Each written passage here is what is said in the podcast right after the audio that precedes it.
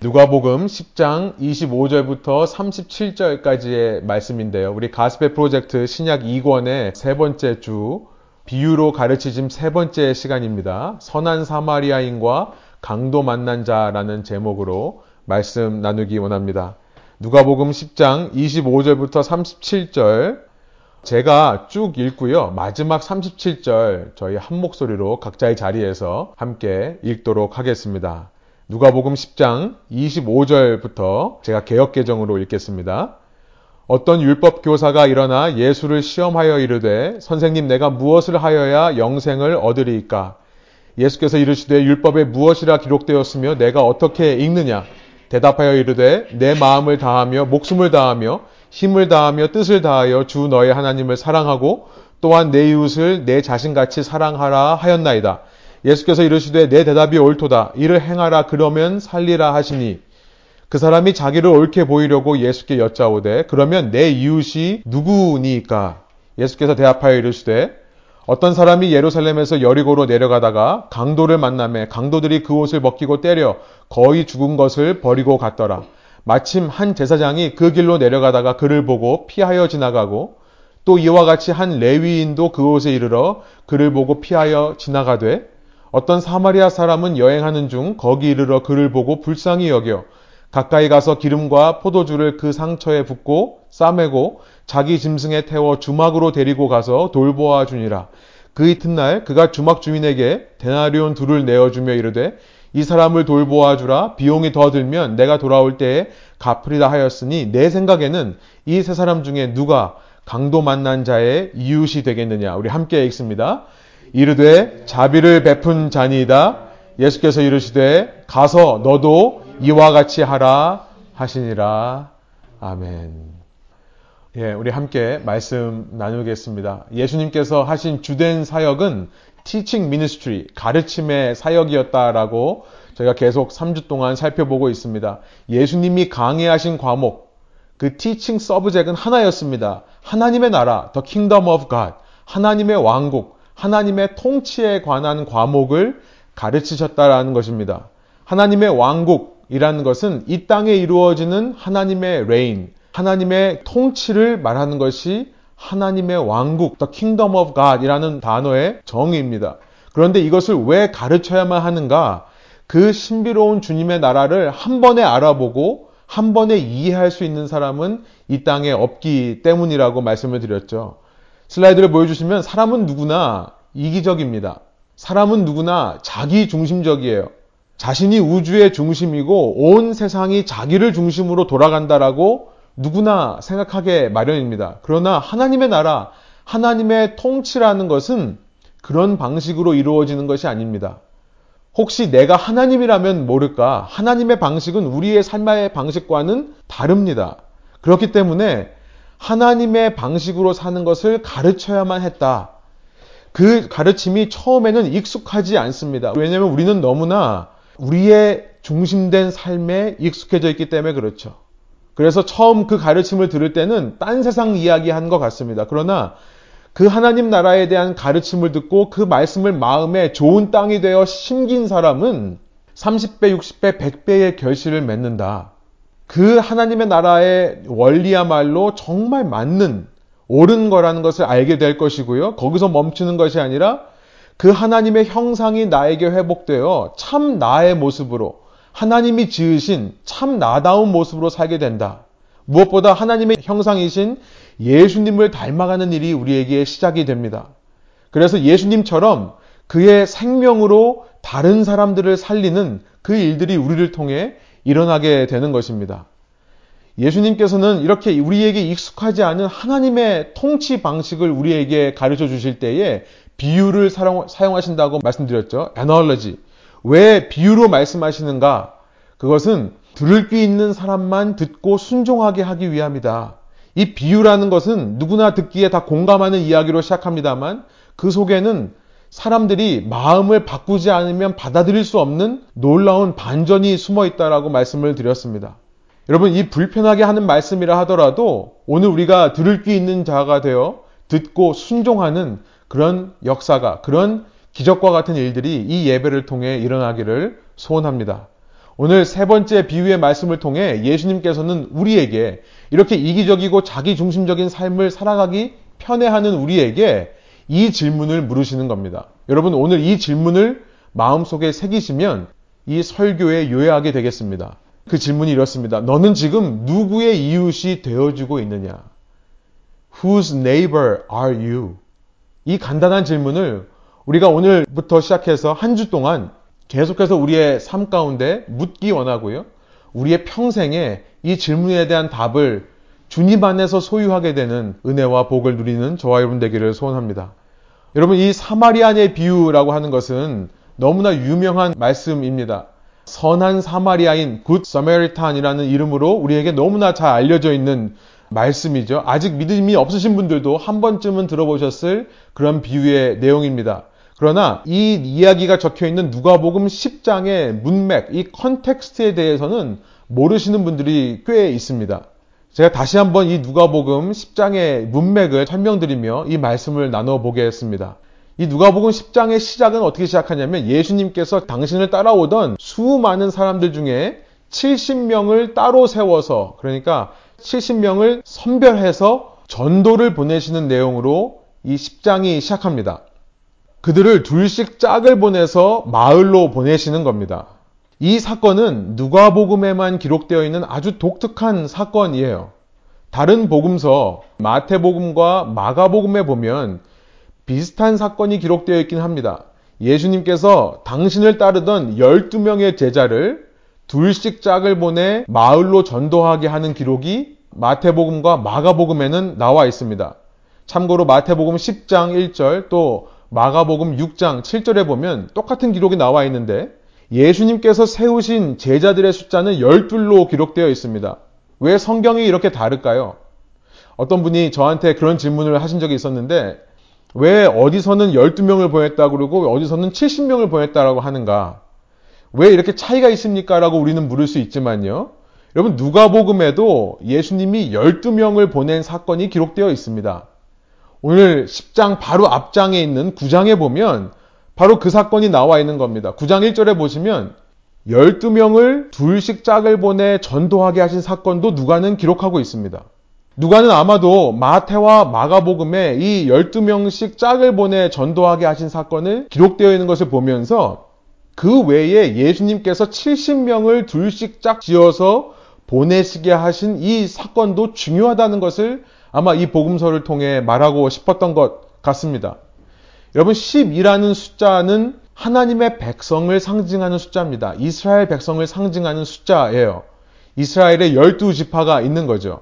그래서 12명을 보내신 사건의 의미를 살펴보면 그것이 이스라엘을 향한 하나님의 전도, 복음 전파의 계획이었다는 것을 알게 됩니다. 마태복음 10장 5절부터 6절이 그 사건을 기록하며 이렇게 설명하고 있습니다. 제가 세 번역을 한번 읽어볼게요. 예수께서 이들 열두를 내보내실 때에 그들에게 이렇게 명하셨다. 이방 사람의 길로도 가지 말고 또 사마리아 사람의 고을에도 들어가지 말아라. 6절 오히려 길 잃은 양떼인 이스라엘 백성에게로 가거라. 그러니까 12명의 제자를 보내시면서 먼저 예수님은 이방의 길로 가지 말고 이스라엘의 잃어버린 자들에게로 가라 라고 말씀하셨다는 것을 우리가 마태복음을 통해 확인하는 겁니다. 이스라엘이라고 하는 것은 하나님의 백성이지 않습니까? 그렇죠. 내 집부터 챙기는 것이 정상이죠. 내 백성부터 챙기는 것이 정상입니다. 그러나 하나님께서 이스라엘에게 먼저 가라라고 하신 것은 단지 내 백성을 먼저 챙기는 마음만이 아니었던 것을 우리가 알게 됩니다. 다시 10장 6절을 보여주시면 거기 분명히 뭐라고 기록되어 있습니까? 길 잃은 양떼인 이스라엘 백성에게로 가라. 라고 말씀하고 있다는 거예요. 지난주 우리 한 마리 길 잃은 양에 대한 비유를 통해 우리가 살펴본 것처럼 하나님의 마음은 잃어버린 자에게 가는 것입니다. 잃어버린 자를 향해 있는 것이 하나님의 마음이십니다. 하나님의 백성이면서도 하나님 외에 다른 것을 의지하여 길을 잃어버린 백성, 그들을 하나님께서는 버리지 않으시고 그를 먼저 찾아가시는 은혜의 하나님이시다. 여러분, 가까운 사람일수록 배반당할 때의 기분이 더 큰 거죠. 더 실망이 큰 것 아닙니까? 하나님의 백성이 그렇게 길을 잃어버렸다면 하나님 외에 다른 것을 따라갔다면 저 같으면 그냥 포기하고 다른 백성에게 갈 것 같아요. 그런데 하나님은 잃어버린 자에게 먼저 마음이 향하신 하나님이라는 것을 기록하고 있는 것입니다. 그런데요, 누가는 이 기록만으로 만족하지 못했던 모양입니다. 12명을 보내신 사건과 함께 70명을 보내신 사건도 기록하고 싶은 겁니다. 70이라는 숫자의 의미는 완전한 숫자라는 의미가 되겠습니다. 7 곱하기 10, 완전수를 두 번 곱해서 이루어진 숫자고요. 특별히 창세기 10장에 보면 홍수 이후에 노아의 세 아들을 통해 이 민족의 이름들이 쭉 펼쳐지는데 총 숫자를 더해보면 70이 됩니다. 그러니까 유대인들의 사고방식에 있어서 70이라는 숫자는 이것이 사람에게 쓰였을 때는 유대인만이 아니라 이 땅에 있는 모든 사람들을 상징하는 숫자가 되었던 것입니다. 누가는 지금 자신도 이방인입니다. 루카스라는 이름의 이방인이에요. 이 누가복음이라는 책을 띠오필로스라고 하는 데오필로스라고 하는 이방인 지도자를 향해 쓰고 있습니다. 이방인인 그가 이방인을 대상으로 복음서를 쓰면서 그는 70명을 보내셨던 예수님의 사건도 기록하고 싶었던 것입니다. 70이라는 이방인을 포함한 온 민족을 품으시기 원하시는 예수님에 대해 증거하고 싶어서 9장에서는 동일하게 12명을 보내시는 사건을 기록하고 나서 이제 10장에서 70이라는 제자의 숫자를 보내시는 사건도 함께 기록하고 있다는 것입니다. 그렇게 70명이 가서 전도를 했을 때 독특한 표현이 있죠. 10장 18절에 보면 이런 표현이 있습니다. 그때 사탄이 하늘로부터 번개처럼 떨어지는 것을 내가 보았다. 예수님께서 하시는 말씀입니다. 예수님께서 얼마나 감격을 하셨는지, 그렇게 온 민족이 구원을 받는 것이 하나님의 마음에 얼마나 흡족하셨는지, 그 다음에 21절에 보면 이렇게 말씀하십니다. 그렇습니다, 아버지. 이것이 아버지의 은혜로우신 뜻입니다. 단지 12명으로 상징되는 이스라엘만 돌아오는 것이 아니라 그 이스라엘이 돌아옴을 통해 온 민족이 돌아오는 것, 이것이야말로 Yes, Father. 이것이야말로 주님의 은혜로우신 뜻이 이루어지는 것입니다. 라고 예수님께서 감격에 차서 외치는 장면들이 이 10장에 기록되어 있었던 것입니다. 그때 예수님은 뒤를 돌아보시며 당신을 따라오던 제자들을 향해 말씀하십니다. 이것을 보는 너희의 눈이 복이 있도다. 24절에 보면 너희 이전에 있는 많은 선지자들과 왕들이 이것을 보고자 하였지만 보지 못하였고 이 소식에 대해 듣고자 했지만 듣지 못하였었다. 하나님의 나라, 하나님의 왕국, 하나님의 통치를 오해했던 사람들이 있었습니다. 그들은 그 나라, 그 왕국, 그 통치가 단지 내 나라, 내 왕국에만 임하는 것이라 생각했던 사람들입니다. 우리 나라, 우리 왕국을 벗어나는 하나님의 통치에 대해서는 이해하지 못했던 사람들이에요. 그 사람들은 아무리 보여줘도 보지 못했고 아무리 들려줘도 듣지 못했던 사실을 이제 제자들 너희들이 보게 되는 것이다. 예수님께서 비유로 말씀하시는 이유가 바로 그것이라고 그랬죠. 그들이 하나님과 얼마나 다른 마음을 품고 있었는지를 드러내시기 위해 그 반전의 이야기를 통해 우리 속에 얼마나 하나님과 다른 생각이 있는지를 고발해내기 위해 비유로 말씀하시는 것입니다. 우리의 나라와 하나님의 나라가 얼마나 다른지를 듣고 깨달으라는 의미로 말씀하시는 거죠. 자, 이런 배경 속에서 이제 오늘 우리가 읽은 25절이 시작되는 겁니다. 그렇게 사탄이 번개처럼 하늘로부터 떨어지는 그것을 보았다라고 말씀하시면서 너의 눈이 복되도라고 말씀하시는 상황 가운데 25절 갑자기 한 사람이 불쑥 끼어듭니다. 마치 포로밤을 하는 것처럼 그 아름다운 장면에 불쑥 끼어들어와서 그가 하는 말이 25절입니다. 어떤 율법 교사가 일어나 예수를 시험하여 이르되 선생님 내가 무엇을 하여야 영생을 얻으리까? 율법 교사라고 하는 거 보니까 이 사람은 유대인입니다. 하나님의 말씀을 연구하는 사람이에요. 그런데 이 사람의 질문을 보십시오. What shall I do? 내가 무엇을 해야 되는가? 이렇게 내가 무엇을 해야 되냐고 묻는 이 사람의 모습에서 우리는 답답함을 느끼지 않을 수 없습니다. 아직도 그의 신앙의 중심에는 내가 있다는 말이 되는 것이기 때문에 그렇죠. 이후 이어지는 예수님과의 대화를 보면 이 사람은 자신이 무엇을 해야 되는지 이미 알고 있었습니다. 그러나 이렇게 물어봄을 통해 내가 지금까지 이렇게 잘 해왔다는 것을 자랑하고 싶어서 이 말을 했다는 것을 우리는 알게 되는 겁니다. 동시에 그에게는 또 한 가지의 목적이 있었습니다. 그것은 예수를 시험하는 것이었습니다. Put Jesus to the test. 예수님을 시험하기 위해 이 질문을 했다는 것입니다. 사람의 모든 생각을 아시는 예수님께서는 그 사람의 의도를 아시면서도 26절에 이렇게 말씀하십니다. 율법에는 뭐라고 써 있으며 너는 율법을 어떻게, 당신은 율법을 어떻게 읽으십니까? 라고 물어보신 거예요. 그랬더니 그의 대답이 놀랍습니다. 27절이에요. 대답하여 이르되 내 마음을 다하여 목숨을 다하며 힘을 다하며 뜻을 다하여 주 너의 하나님을 사랑하고 또한 내 이웃을 내 자신같이 사랑하라 하였나이다. 다른 복음서에 보면 예수님이 이 말씀을 하십니다. 예수님이 말씀하시는 것과 비슷한 말을 합니다. 그러나 동일한 말은 아닌 거라는 것을 우리가 알게 돼요. 마태복음 22장에 나와 있는 예수님의 말씀과 한번 비교해서 보겠습니다. 똑같은 상황 가운데서 율법 교사가 예수님께 나와서 예수님을 시험하라고 물어봅니다. 어떤 계명이 가장 중요합니까? 라고 물어보자 예수님께서 대답하신 거예요. 37절부터 40절 제가 세 번역으로 읽겠습니다. 마태복음 22장 37절입니다. 예수께서 그에게 말씀하셨다. 내 마음을 다하고 목숨을 다하고 내 뜻을 다하여 주 너의 하나님을 사랑하여라 하였으니 지금 예수님은 신명기 6장 5절에 유대인이면 누구나 알고 있는 그 말씀을 인용하면서 첫 번째는 뭐냐면 하나님을 사랑하라 라는 것을 말씀하고 있으세요. 이것이 가장 중요하고 으뜸가는 계명이다. 39절 둘째 계명도 이것과 같은데 내 이웃을 내 몸과 같이 사랑하여라 한 것이라. 예수님은 지금 레위기 19장 18절의 말씀을 인용하면서 신명기의 말씀과 함께 내 이웃을 내 몸과 같이 사랑하라는 것도 말씀하고 계십니다. 이 두 계명에 온 율법과 예언서에 본 뜻이 달려 있다라고 40절 말씀하세요. 무슨 말입니까? 40절은요. 이것이 모든 율법과 선지서의 핵심이다라고 말씀하시는 거예요. 아마 이 율법 학자는요, 이 율법 선생은 예수님께서 이 말씀을 하시는 것을 들었는 모양입니다. 예수님께서 하나님 사랑과 이웃 사랑을 말씀하셨다는 것을 듣고 예수님이 하신 말씀을 똑같이 반복하는 것으로 보입니다. 그런데 예수님이 하신 말씀과 다른 점이 무엇일까요? 어떤 점이 다르죠? 39절에 보면 예수님께서 하신 말씀 중에 이것을 빼먹었습니다. 둘째도 이것과 같은데 하나님 사랑과 이웃 사랑이라고 하는 두 가지는 말했지만 이 두 가지가 동일한 것이라는 것은 지금 빼고 말씀하는 겁니다. 그런데 누가복음을 기록하고 있는 누가는 분명히 기억하고 있는 겁니다. 예수님께서 하신 말씀과 달리 그저 이 율법 선생은 예수님이 하신 두 가지만 말하고 있다는 것. 하나님을 사랑하고 이웃을 사랑하라는 두 가지만 말씀했다는 것을 분명히 기억하여 기록하고 있는 거죠.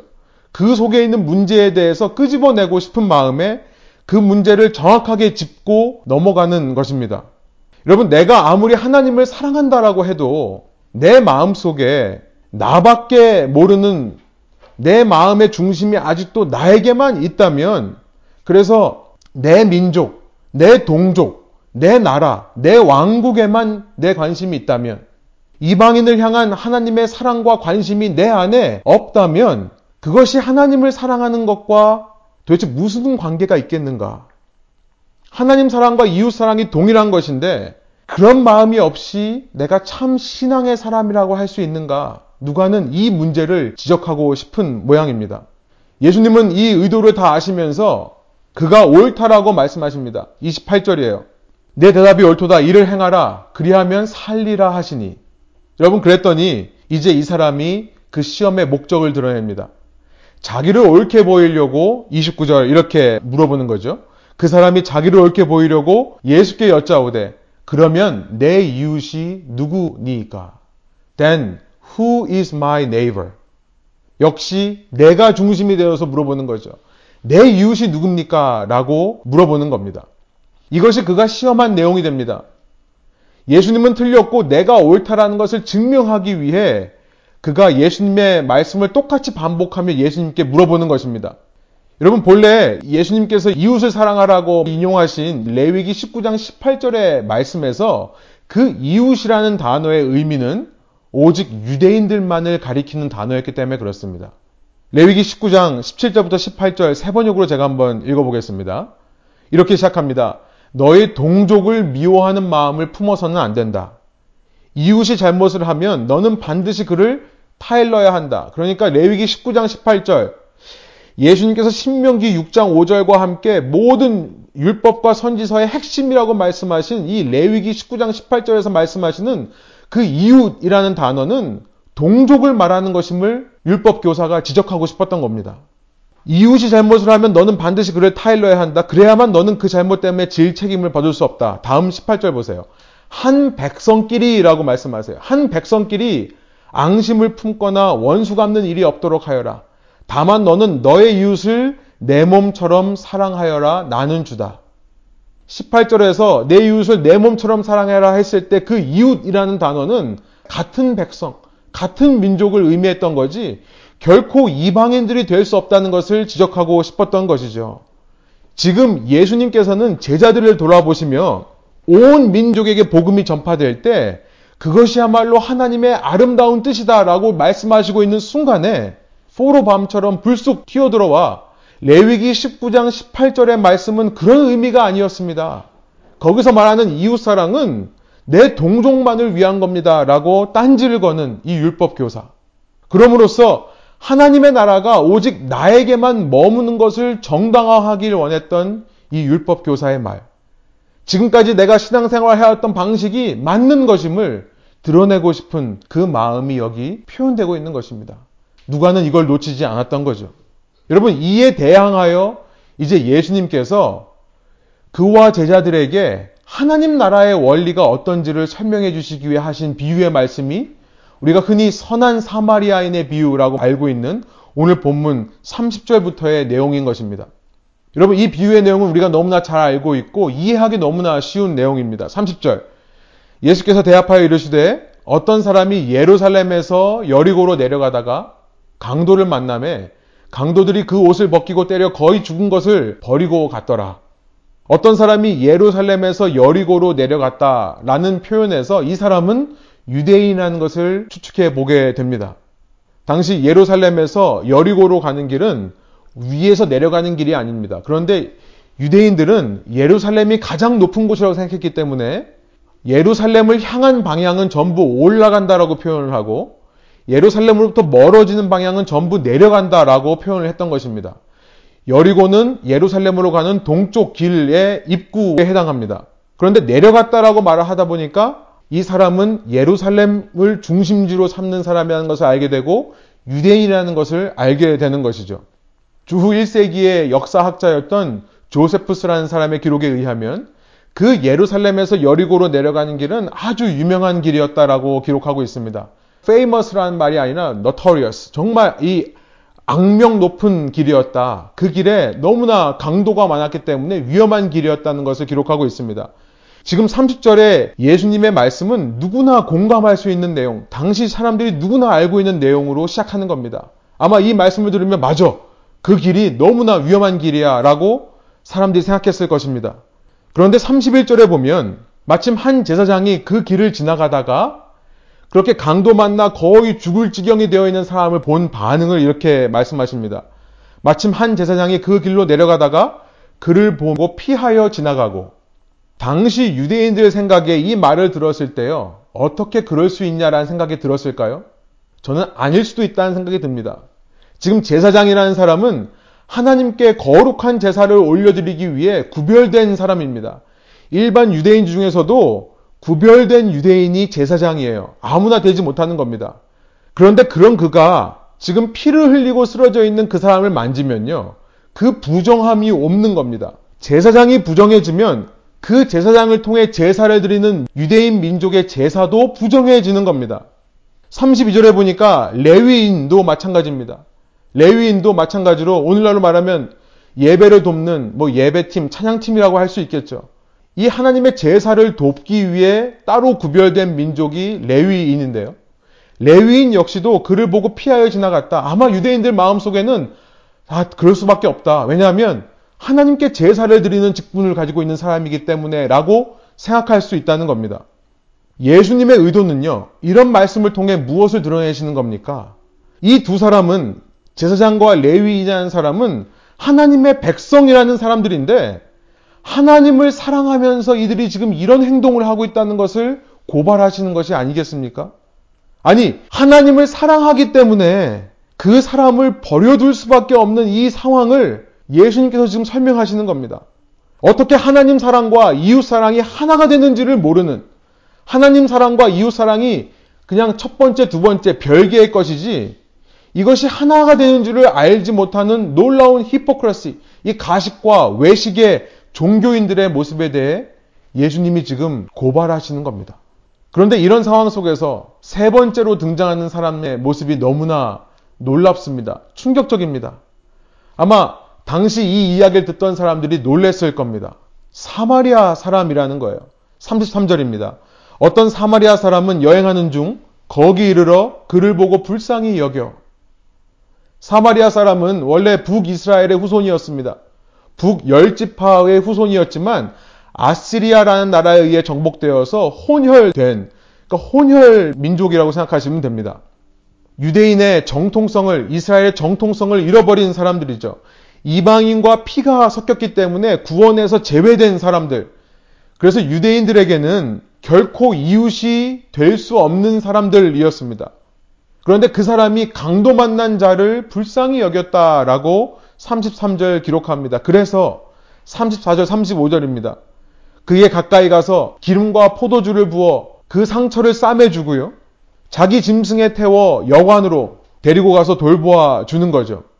그 다음날 그 여관 주인에게 말하는 것이 데나리온 둘을 줄 테니까 이틀 일할 일당 정도의 분량을 줄 테니까 이 사람을 계속 돌보아 달라. 비용이 들면 내가 다시 올 때에 정산하겠다 라고 말한다는 것입니다. 자, 비유의 말씀이 끝나고 이제 예수님의 질문이 36절 이어집니다. 우리 한번 한 목소리로 읽어 볼까요?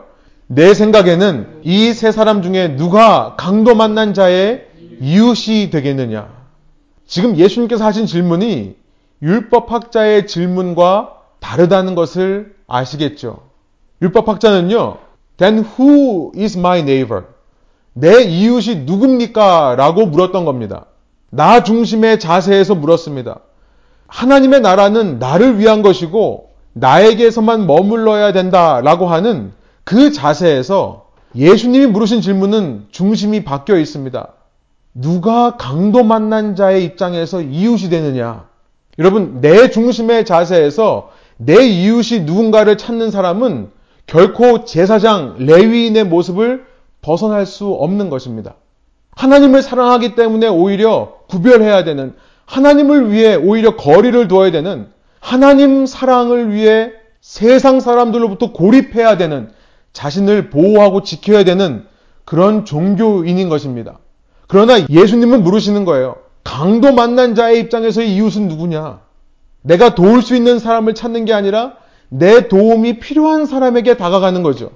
나는 사라지고 그 사람의 필요만이 그 중심이 되는 것입니다. 나에게서 내가 사라지고 그 사람이 중심이 될 수 있는 것. 여러분, 그때에만 하나님 사랑과 이웃 사랑이 하나가 됩니다. 이 두 가지가 같은 것이기 때문에 내 삶에서 내 중심이 빠지고 이웃이 중심이 될 때 그때 하나님이 사랑 받으시는 겁니다. 그 사람을 통해 이웃 사랑과 하나님의 사랑, 그 같은 사랑이 이루어진다는 거죠. 하나님을 사랑하는 사람만이 자기 자신을 내려놓을 수 있기 때문에 그렇습니다. 하나님을 사랑하는 그 사랑으로만 내 자신이 부인되기 때문에 그렇습니다. 그리고 예수님처럼 남을 위해 십자가를 지고 살 수 있는 것이기 때문에 그렇습니다. 마태복음 5장 20절에서 예수님이 분명히 말씀하십니다. 내가 너에게 말한다. 너희 의가 율법 학자들과 바리세파 사람들의 의보다 낫지 않으면 너희는 하늘나라에 들어가지 못할 것이다. 하나님 사랑과 이웃 사랑을 별개로 여기고 있는 그들. 우리가 진정으로 예수님의 은혜와 사랑을 체험한 자가 맞다면 이웃 사랑함을 통해 하나님 사랑할 수 있음을 하나님 사랑하는 자는 이웃의 필요를 먼저 채워주는 것임을 고백할 수밖에 없다는 것. 그래야 하늘나라, 하나님 왕국, 하나님 통치를 받는 사람이 될 수 있다는 것을 말씀을 통해 발견하게 되는 것입니다. 여러분, 이 선한 사마리아인이 누구입니까? 이는 먼저 예수 그리스도라는 것을 우리가 생각해 볼 수 있습니다. 여러분, 만일 그 강도 만난 유대인이요. 그렇게 쓰여져 죽어가는 그 유대인이 만일 제정신이었다면 그렇게 피를 흘리면서 정신을 잃고 있는 상황이 아니었다면 예루살렘에서 제사를 드리고 내려오는 길에서 자기를 향해 한 사마리아인이 와서 자기를 만지는 것을 허락했겠습니까? 막 예배를 드리고 정결하게 된 그가 이방인 그 혼혈 민족의 더러운 피를 가진 사람이 나를 만졌을 때 부정함이 옮을까봐 만지는 것을 허락하지 않았을 것입니다. 죽어도 목에 칼이 들어와도 이방인들과 한 자리에 앉지 않았던 것이 당시 유대인들의 전통이었습니다. 그런데 그가 강도 만난 상황이었기 때문에 결과적으로 이웃을 만날 수 있었다는 거죠. 친구가 생긴 겁니다. 여러분, 예수님을 만나는 은혜는 내가 얼마나 강도 만난 사람인가를 깨닫는 것으로부터 시작되는 겁니다. 내가 얼마나 이 세상의 악한 세력에 의해서 얼마나 그렇게 무참히 짓밟히고 찢긴 자가 되는가. 내가 얼마나 아직도 이 죄의 문제로 스트럭을 하고 있는가. 이 사실을 깨닫는 순간이 바로 예수님이 친구가 되시기 시작하는 순간이라는 겁니다. 여러분 놀라운 것은요. 그 예수님께서는 그렇게 상처를 받아 강도 만난 자 되어 쓰러져 죽어가는 우리 같은 사람들을 향해 긍휼한 마음을 품으시는 하나님이시라는 것이 놀라운 사실입니다.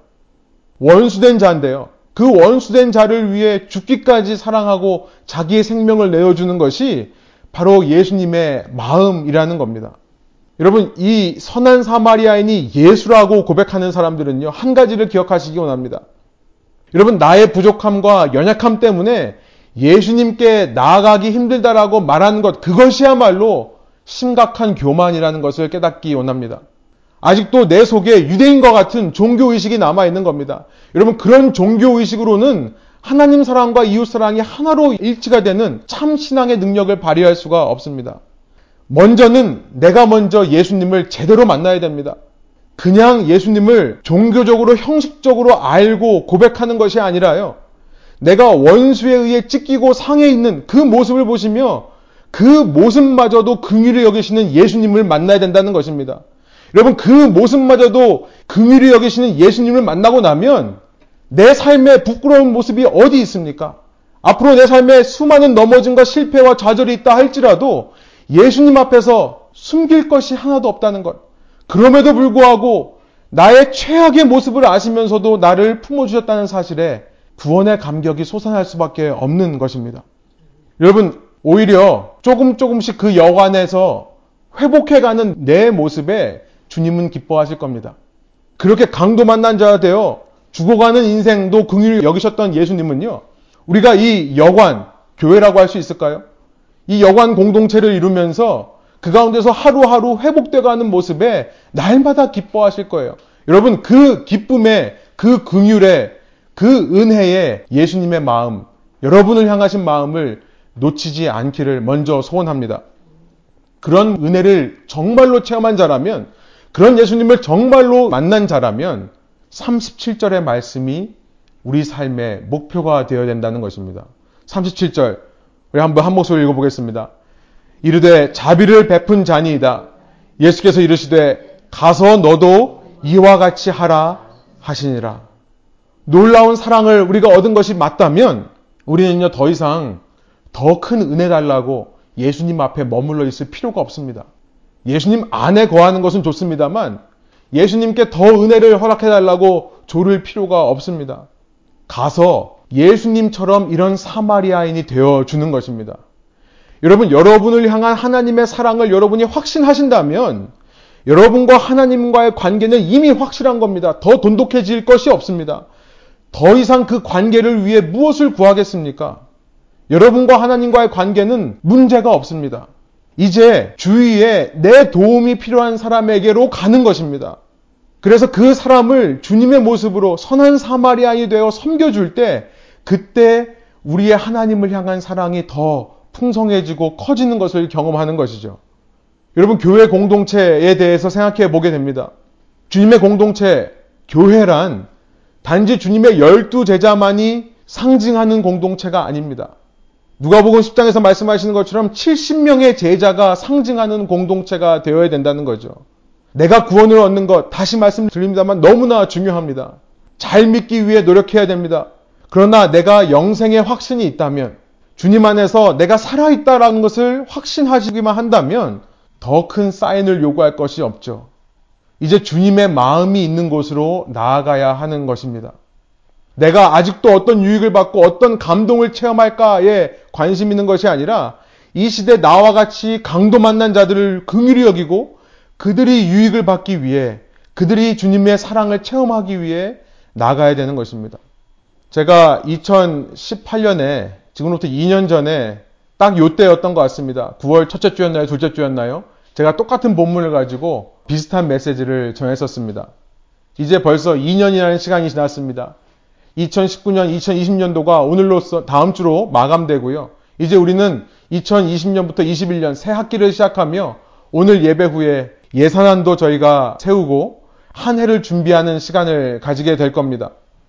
여러분, 이 시점에서 하나님께서 다시 이 말씀을 전하게 하신 이유를 한 주간 동안 생각해 봤습니다.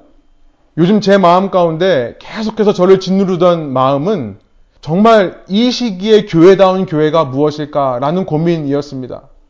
우리가 이 땅에서 정말로 참된 주님의 공동체를 이룰 수 있는 것이 아니라면 뭐 때문에 교회가 필요한가라는 질문과 혼란스러운 마음들이 많이 들었습니다. 제가 몇몇 분들하고 김정화 전사님하고 사실 이런 마음들을 나누며 함께 기도해달라고 요청을 했는데요.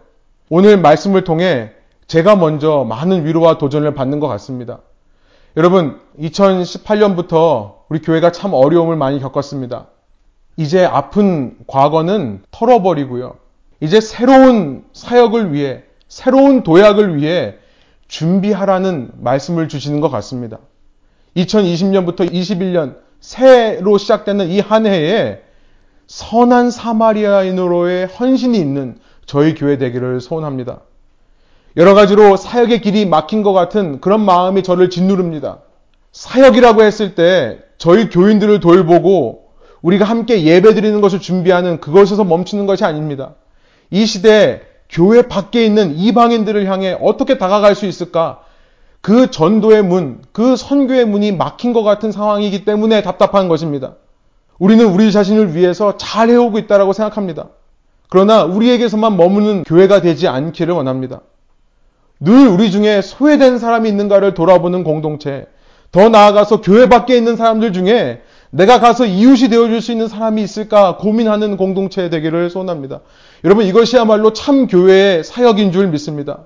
여러분 개인이 누군가의 이웃이 되어주는 그래서 함께 모여서 우리 각자의 이웃을 위해 우리가 협력하고 우리가 우리의 자원들과 시간들, 에너지를 함께 흘려보내는 그런 교회의 사역. 그때 교회는 단지 신앙인들의 친교 단체가 아니라 주님의 진정한 몸이 되어 이 땅에서 받은 특권과 사명을 성실하게 감당하는 공동체가 될 것입니다. 무엇보다 그 가운데서 날마다 하나님 나라의 원리로 주님의 형상을 닮아가는 그 선한 사마리아인 되어가는 내 자신을 발견하게 되는 은혜가 있을 줄로 믿습니다. 그 은혜 가운데서 하나님 사랑과 이웃 사랑이 하나로 일치되는 놀라운 경험을 하시게 될 겁니다. 여러분, 신앙인으로서의 가장 큰 기쁨과 보람을 않는 저와 여러분 되기를 원합니다. 그것은요, 내가 예수 믿고 잘 먹고 잘 사는 것이 아닙니다. 우리에게 있어서 사실 가장 큰 기쁨과 보람은 내가 그 선한 사마리아인의 형상을 닮아 나로 말미암아 나를 통해 한 영혼이 필요를 공급받는 것.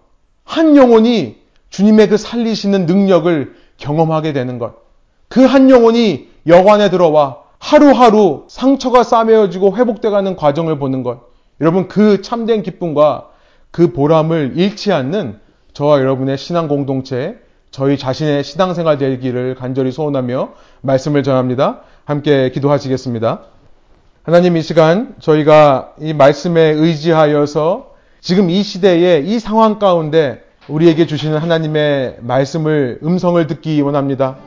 하나님 주님께서 먼저 우리에게 선한 사마리아인이 되어주셨다는 사실, 하나님은 이미 우리의 최악의 모습을 보셨다는 사실, 주님, 그럼에도 불구하고 나를 긍휼히 여기시고 나를 사랑해 주셨다는 사실에서 주님 저희가 자유롭게 되게 하여 주옵소서. 주님 안에서 어떤 정죄함과 어떤 부담으로도 우리를 향해 품으시기 원하시는 주님의 품을 벗어나려고 하는 어리석은 종교인의 자기의가 살아나지 않도록 인도하여 주옵소서. 나의 최악의 모습에도 나를 긍휼히 여기시고 불러주신 그 은혜.